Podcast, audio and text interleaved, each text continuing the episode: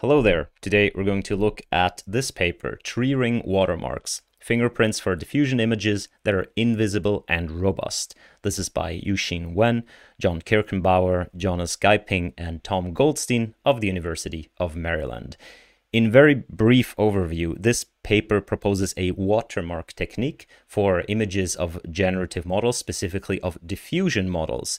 And while other watermark techniques usually take the image that comes out of a diffusion model and do some sort of modification to it as a post processing step. Uh, this paper it enters right from the beginning. So it goes at the source into the latent space, into the noise space of the diffusion model, watermarks it there, lets the diffusion process run forward. And thus, that signal is not distinguishable either by the human and also much more robust to post processing attacks or perturbation attacks. We're going to go look at a bit of a review of diffusion models themselves because it's important to understand what happens here. And then we'll go into how this technique works. It's a pretty basic technique in itself, uh, but it is quite effective, and I find it quite um, quite ingenious of how this is done. So let's start from the top. The authors here, they state these diffusion models, they obviously can generate images and they get very much better day by day.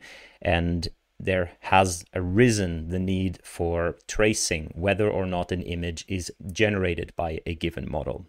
So there is tracing. In, this case, they say there's copyright, preventing potential harm from AI generated content, or simply you want to know whether or not a given image was produced by one of these models. Now, the setup we're going to have right here is the following is that the model is going to be behind an API. So this is the model and there is some sort of an API that people can use in order to generate pictures. So people will make a call here and they will get an image out of that this the technique works like this. So the weights of the model need to be hidden and need to be only available to the uh, person who does the watermarking. Otherwise, naturally, anyone can just use the model and produce images without the watermarks, and, and thus watermarking would be kind of useless. I mean, even if the model is available, at least you can then watermark things that uh, the that are behind this API. In any case, our notion considers that it's behind an API. People call the model via some sort of API or web interface and get an image out.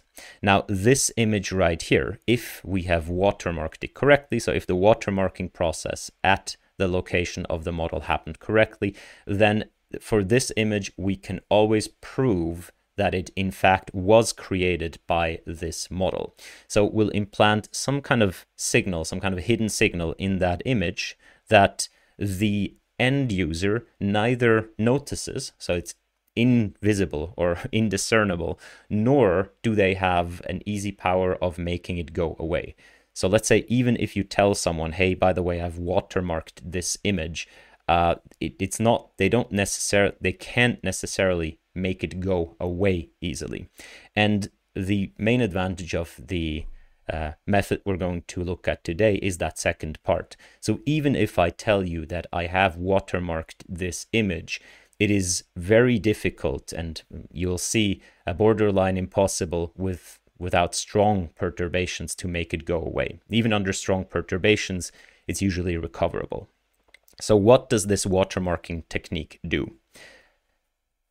It's quite simple. It goes into the into the latent space, as I said, of a diffusion process. So in very basic terms, we're going to first look at what diffusion models do because we needed to understand what this watermarking technique does. In a diffusion model, what you'll do is you'll train a model to step by step produce an image from random noise. So you'll start with a image let's just consider it of the same size of random noise. So this is just random Gaussian noise. Every pixel you sample from a Gaussian, and then you go through it step by step. So in every step, you remove a little bit of noise. Every step, every step. Until, after many steps, slowly an image forms. Like here, in this case, the, the teddy bear we just saw.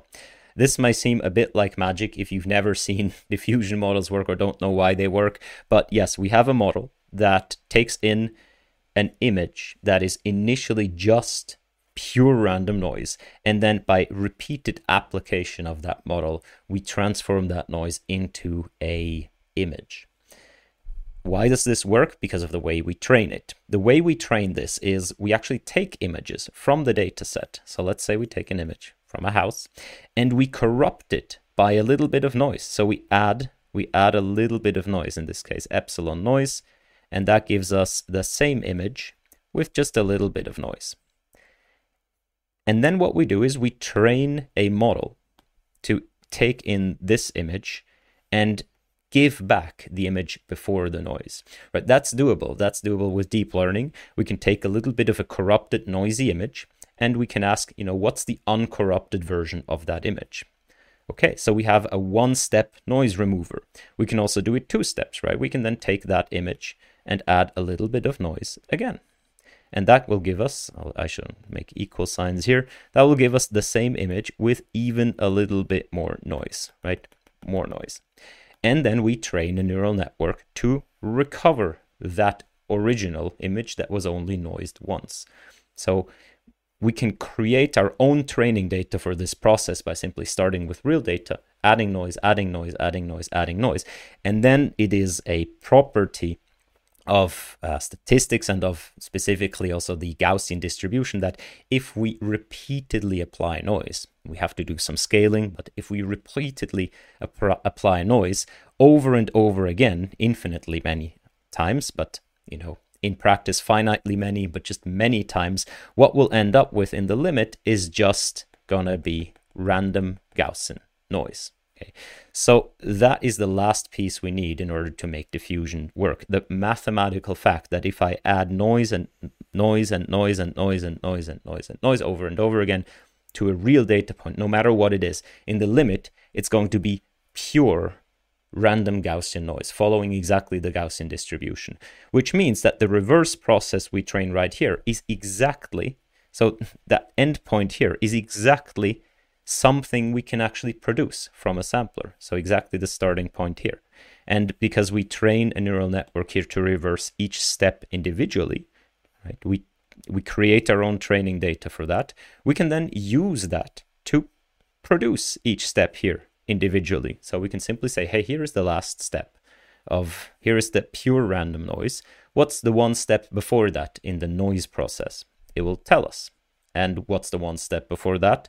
It will tell us too. We just apply that learned neural network, that network that we trained to just reverse one step in this noising process over and over until we arrive at an image. So this here acts as a bit of like the random seed um, to to as an input. And then the image that's produced is going to be a deterministic function of just applying the reverse network that we trained over and over again, starting from that random seed.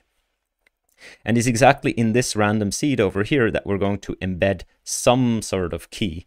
Um, and you can already see what that does. By changing the random seed, we'll in fact change the image that's being produced and in, in quite in quite cool ways. So the effect of this watermark is going to be entirely different from the effects of other watermarking technique that just work on the end result.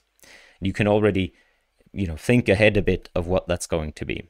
So formally, this is the process. Um, we define a noising process. So we define the forward process, by which we mean how do we produce a more noisy version from a less noisy version. So xt minus 1 here is going to be the less noisy version, x0 being the original image, and xt is going to be the more noisy version. Well, it's pretty simple.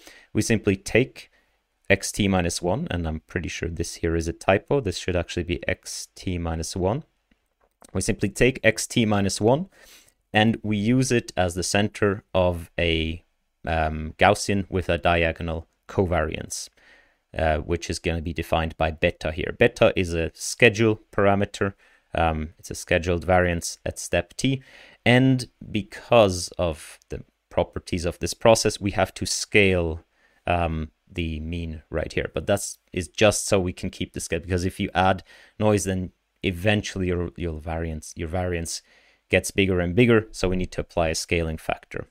But it, this here is essentially the same as saying I take xt minus 1 and I add epsilon.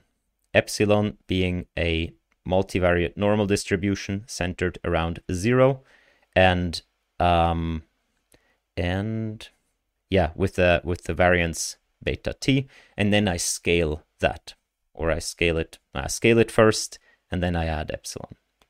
So scaling factor times the point I just contracted a little bit. It's centered around 0 usually and then apply the noise. So that's the noising process, taking it, adding noise. What that means is because everything's Gaussians and Gaussians compose really nicely, is that I can also jump to any point of the process. So I can take the original image and I can say, what's the 50th step in that process?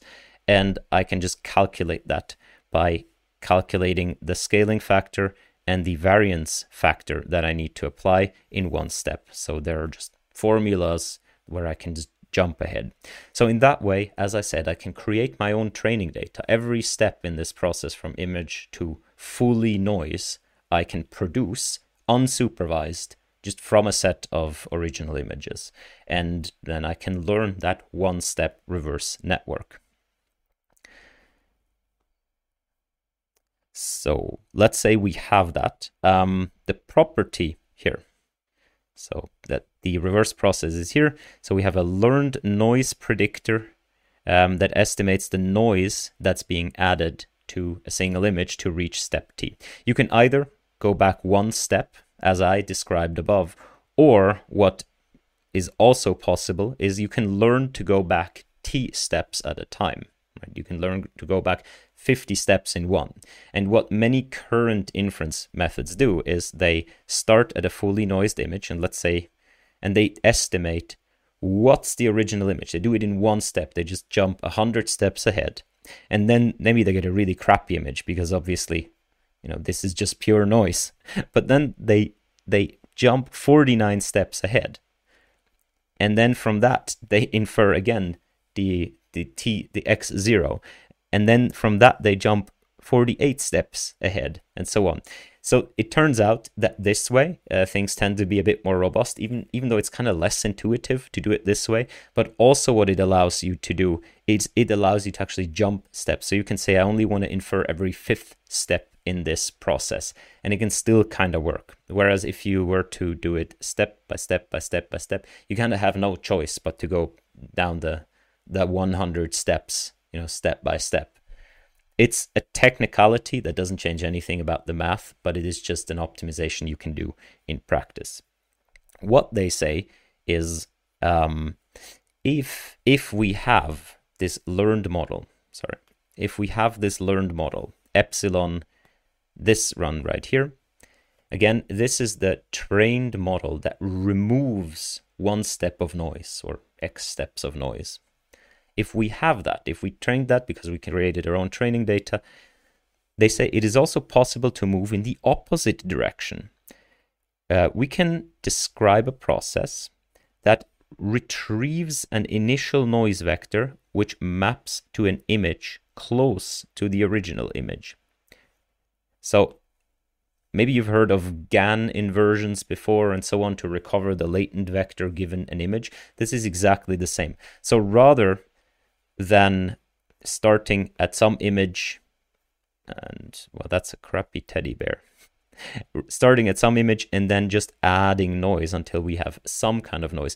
We can say hey what noise do i need to what noise should be here so that using this reverse process using my trained reverse process i can get back to that image? So we took training data, we noised it. That's how we create, created our training data. Then we learned a reverse model that goes back to the image space. And now, once we've done that, we can ask given that I have an image that I know was produced by such a model, can I recover the exact noise that was used to produce it? So this third layer, this is like layer one, creating the training data. Layer two is actually training the reverse model and using it. And layer three is can I now recover the original noise given an image? And that you just need to recognize that that's actually possible with this diffusion model.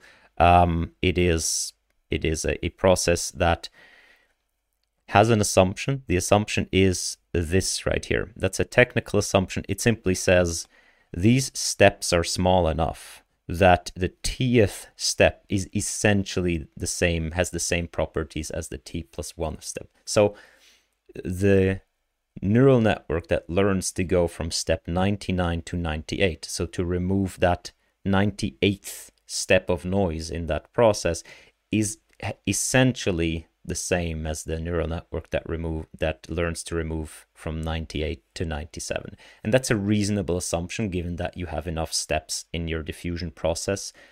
Normally you just learn one neural network anyway which you give like a time parameter rather than n different neural networks. Therefore it's a reasonable assumption to do. And given that you can in fact follow the process back and uh, recover the original image. They uh, say that's an inversion process rather than a reverse process, which is already a used word. Uh, so you started a real image and you get the noise that was used or would be used to produce that image using your diffusion model. Note that in this process, you actually need that diffusion model. They say, interestingly, they find that the inversion also succeeds well enough for conditional diffusion models, even when the conditioning is not provided. So, if you have something like stable diffusion, where you need to input a piece of text, um, you can you don't even need the text that was used. You can just take the image and reverse it, and you will still find that noise. So, the process is going to be as follows. Um, as we said before, the model is somewhere here. User calls through the API. The model is going to sample an initial noise vector. Then the model is going to mark the noise vector with some sort of, of key, they call it. So they are going to watermark the noise vector, in this case the noise image. So I'll put some some uh, key in there, and then they'll use the model to produce an image, given that perturbed uh, noise vector, and then they'll return that. Once the user has it, um, they may then use it. Let's say they use it for something bad, and you want to determine later did this in fact come from the model? You would go back here. You would go to the model. You would use the reverse process to find the noise that it was created with. And if you find that watermark in the noise, then you know it has been created by this particular um, model because no one else, that's our assumption, knows the weights of this model. Therefore, no one else has the ability to reverse the process. And therefore, if you find that watermark, it is a strong indication that this model was in fact used to create that image. So, how do we watermark? That's up here. We watermark like this. As I said, um, we produce the initial noise in this case, a picture of, of uh, independent Gaussian samples. Then we do what they call watermarking in Fourier space. So we run a fast Fourier transform to Fourier space. Now, Gaussians in Fourier space are just Gaussians. Um, that's a, it's a property of a Gaussian distribution. So I actually don't even know why they exactly do a Fourier space in the first place. But let's let's assume there's some scaling properties or something like this. Um, then they add what they call a predefined key. And their predefined key are these types of ring keys. They have various different methods of doing that, so various different variants of that. But in the easiest case, they just sort of set a ring or a number of rings here to a given value, or for example, zero or three or five. And then the pattern um, of if you go from the inside, from the center towards the outside, so the pattern like one, zero, zero, minus two, zero, three, one, like that. Sorry, that pattern here, that would be your key. So your key would be the these values right here, like 1, 0, 0, minus 2, 0, 3, 1. Um, and you imprint that onto the latent space as these rings in Fourier space. The reason why it's rings is because in Fourier space, if you have a ring marking, then you are um, you're invariant to certain perturbations, and they define that down here. Let me find that.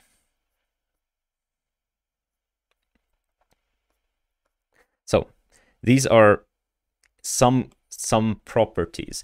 Note you could even do that without the Fourier space and without rings and so on, and it would still work in principle. However, we're going to use some some nice facts and features of Fourier transformations and of, of rings in Fourier space.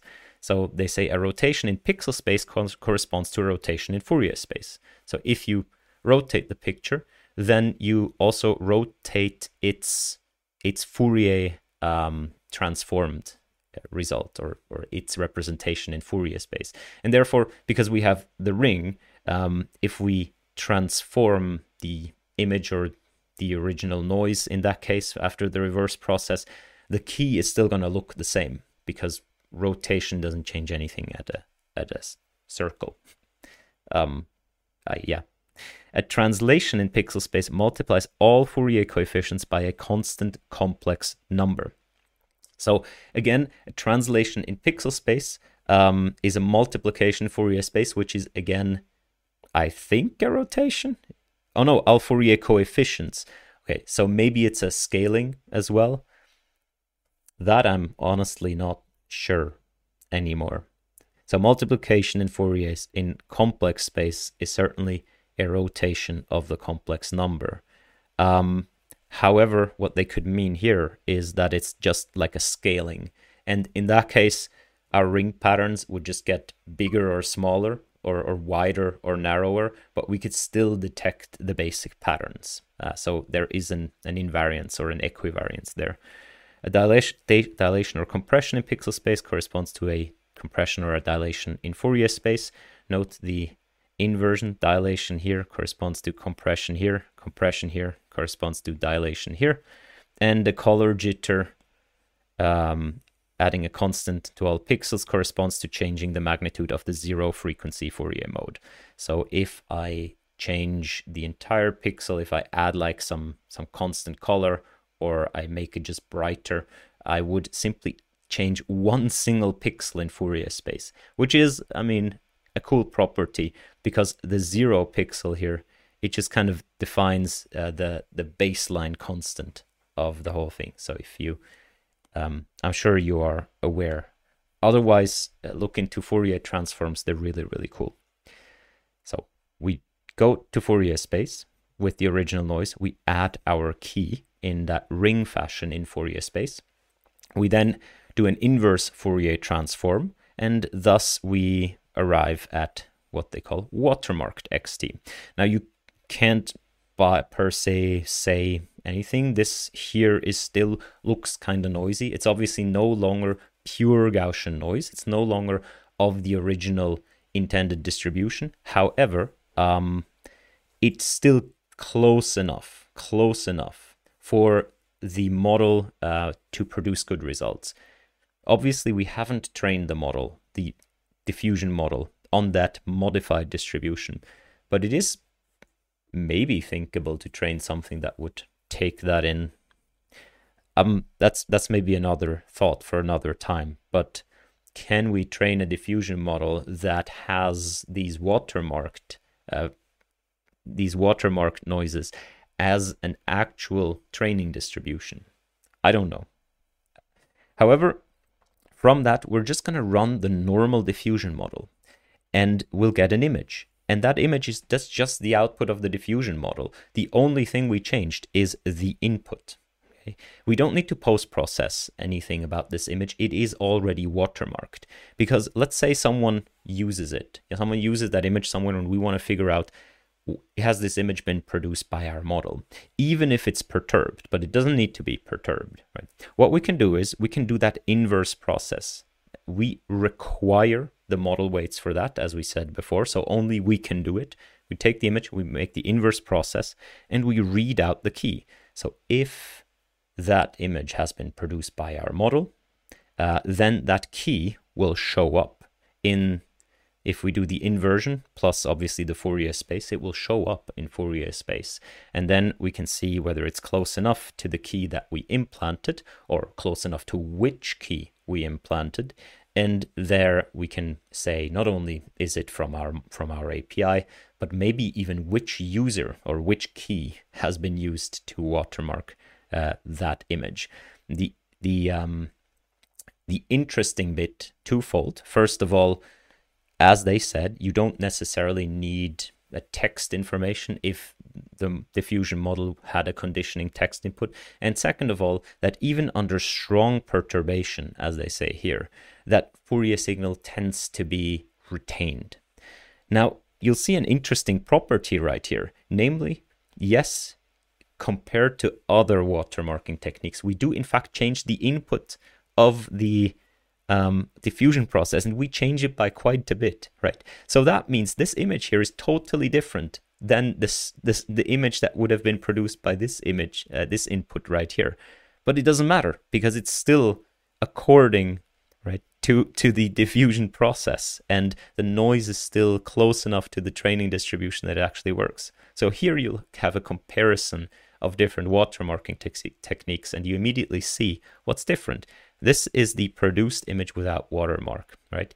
Now, from the same noise, um, from the same noise, we can watermark it with different techniques. So these and this here are two different techniques um, of watermarking that post-process the image. So that adds something in the Fourier space, but of the image, right? So you have some modifications here or some modifications was somewhere in the image. However, this one here is is totally different, but it's still according to the prompt, which is like some teddy bear in front of a White House. Do they have the prompt? They they specify it somewhere. But the cool thing is, uh, you can see if you zoom in, you can see the watermark here, you know, with these with these black dots, right? Or you can see the watermark here uh, show up in the image. However, none visible here because there's no watermark in the final image. It's it's a totally different image and the original noise specified the watermark, which also means that if I this here, if I just run some blur or something across that or some post processing, I can easily corrupt that watermark, easily remove that watermark. Uh, however, here, no matter how much I, I blur it and so on, it's still overall the same image and that image is the watermarked version. So the way you can think of this is that the watermarked the watermarking method essentially defines a new modified model that has a different output distribution than the original model and that output distribution itself defines the watermark. So no two which is also interesting. No two watermarking methods will kind of result in that same output distribution. So even after watermarking, there's probably applications to this where you can kind of steer the output distribution. We just don't exactly know how yet, but it could be an additional control in, in addition to whatever latent conditioning or whatnot is to define modification or filters onto the original noise to achieve a particular output distribution. All right. Uh, they highlight a few things here. Um, patterns imprinted into Fourier space the, of the noise vector of the diffusion model is far more robust than existing methods. No additional training or fine tuning required to implement.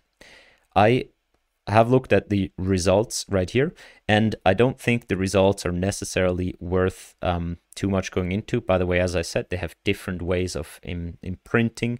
Uh, tree ring zeros gives a circular region of an array of zeros. Then there is sort of random um, tree ring rand, which has different properties but is not invariant to some image manipulations. That's probably a typo right here as well. Maybe many, should, should say many instead of make. And then there is tree ring rings, which I've shown you, which is the multiple concentric um, rings and having a constant value along each ring. but all of them they have slightly different properties, but may result or result in the same principle. The experiments look such that you can see the both in the uh, clean and adversarial case. In the clean case, most of these methods tend to recover that watermark or detect that watermark, um, which you would obviously, even especially from the ones that modify the output image directly, you would expect.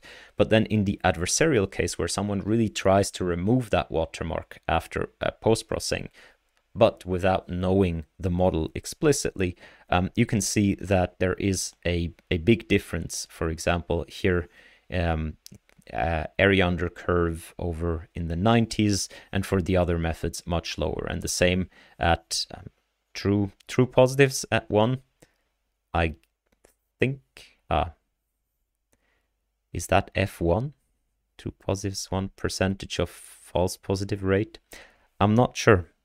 I haven't read here. Okay. Sorry. No, it's the true positive rate when the false positive rate is 1%. Of course. Ah, too dumb for me. So the true positive rate at the point where the false positive rate is 1%. So these detectors you always have to calibrate. So you calibrate them at the point where the false positive rate is 1%. Look at the true positive rate. It's in the 70s over here and it's way below, way below. So the question is, what do we give up for it? Like obviously we modify the original distribution uh, that gives us good watermarks, but modifying the original distribution necessarily means our model wasn't trained for it, and therefore there is a trade off. And you can see this right here in FID score. Um, so in this case, lower is better. And um, you'll see that in terms of FID scores, it does it is comparable to these other other watermarking techniques, and therefore one can at least say, well, it's not super duper bad. Um, in fact, it's probably not noticeable. And that's what you want out of a, a watermarking um, watermarking method. They have different experiments on robustness. I will leave those away from now. Uh, just be aware that it does in fact, it is in fact quite robust to any sort of um, to any sort of perturbation. And they do ablation studies and more. So the experimental section is quite extensive, but as I said, I don't want to go too much into this right here. If you're interested, uh, please check out the paper for yourself. They finally discuss the limitations. They say the proposed watermark is by design only verifiable by the model owner because the model parameters are needed to perform the inversion process. So it is not like a, let's say, a public key uh, cryptography signature where anyone can verify that, like, I wrote the message but only I can verify that a given image was produced from my model. Um, maybe there is in the future a way that expands on this method that actually achieves this. They also say currently it is not yet clear how large the capacity for multiple keys would be. Uh, keys, yeah. And in that case, the question is okay, the key I've shown you before with the concentric rings, right? How many of those could I use and still being able to differentiate between all of them. Um, that is mainly a property of how much the per- how much the perturbations affect. Um, so the perturbations that an attacker would use, the ones we saw right here. So let me say, let me think. I attack now. I put a strong perturbation because I want to remove that watermark. That's necessarily going to corrupt my ability to reverse that process and going to corrupt the image I get out here. Plus the inversion process itself has some inaccuracies. So I'll get like an inaccurate um, reverse thing. And then I have a threshold of how close I want the two to be together. So a mixture of how strong the perturbations should be or should it be robust to and that threshold um, that I set right here will determine how many keys I can solidly distinguish from one another. Uh, but it's, I mean, it's a property of experimentation. They just say they don't know yet, and neither do I. All right, that was about all I had to say of this paper. I find it a really, really cool method.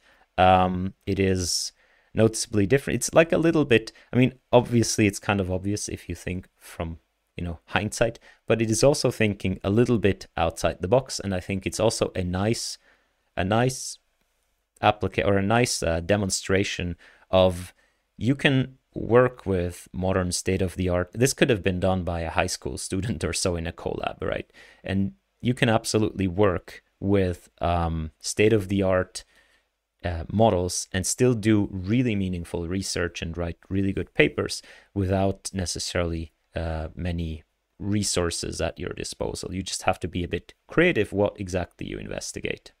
Uh, the topic of whether or not watermarking is a good thing and where it's applicable in the first place, I don't want to touch here. That was it from me. Um, leave comments, like, and bye bye.